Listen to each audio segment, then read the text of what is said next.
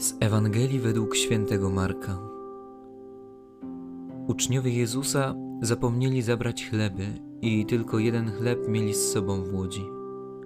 Wtedy im przykazał: Uważajcie, strzeżcie się kwasu faryzeuszów i kwasu Heroda. A oni zaczęli rozprawiać między sobą o tym, że nie mają chlebów. Jezus zauważył to i rzekł do nich: Czemu rozprawiacie o tym, że nie macie chlebów? Jeszcze nie pojmujecie i nie rozumiecie? Tak otępiałe są wasze umysły? Mając oczy, nie widzicie? Mając uszy, nie słyszycie? Nie pamiętacie, ile zebraliście koszów pełnych ułomków, kiedy połamałem pięć chlebów dla pięciu tysięcy? Odpowiedzieli mu dwanaście. A kiedy połamałem siedem chlebów dla czterech tysięcy, ile zebraliście koszów pełnych ułomków? Odpowiedzieli siedem. I rzekł im: Jeszcze nie rozumiecie?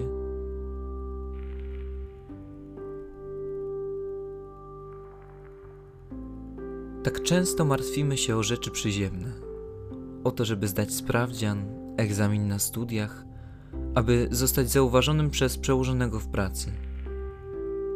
Tak bardzo wybiegamy z naszymi aspiracjami w przyszłość, że zapominamy o cieszeniu się z obecnej chwili, która już za moment bezpowrotnie odejdzie. Carpe diem, czyli chwytaj dzień. Nie chodzi w tym o puste i bezrefleksyjne wykorzystywanie czasu na ulotne przyjemności – ale na czerpanie z każdego dnia pełni możliwości, jakie są nam dane. Każdy dzień jest dla nas nowym dniem, w którym możemy pogłębiać relacje z naszymi bliskimi i z Panem Bogiem. Jak wiele rodzin nie wykorzystało okazji do wspólnie spędzonych chwil, bo któreś z jej członków było zbytnio skupione na rzeczach niepotrzebnych lub wręcz niewartych postawienia ich ponad dobro rodzinne. Jak wielu rodziców zostało oddanych przez swoje dzieci do ośrodków opiekuńczych tylko dlatego, że było dla swoich pociech niepotrzebnym balastem w realizowaniu swoich pustych i złudnych celów.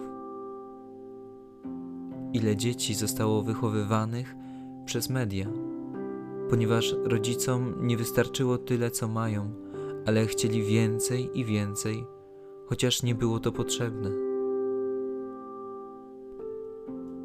Nie jest to zachęta do tego, aby zaniechać dbanie o dobra materialne, potrzebne do utrzymania rodziny lub prowadzenia godnego życia.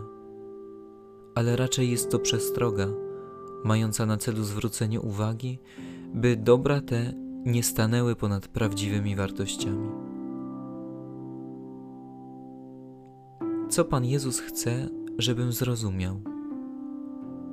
Czego jeszcze nie rozumiem?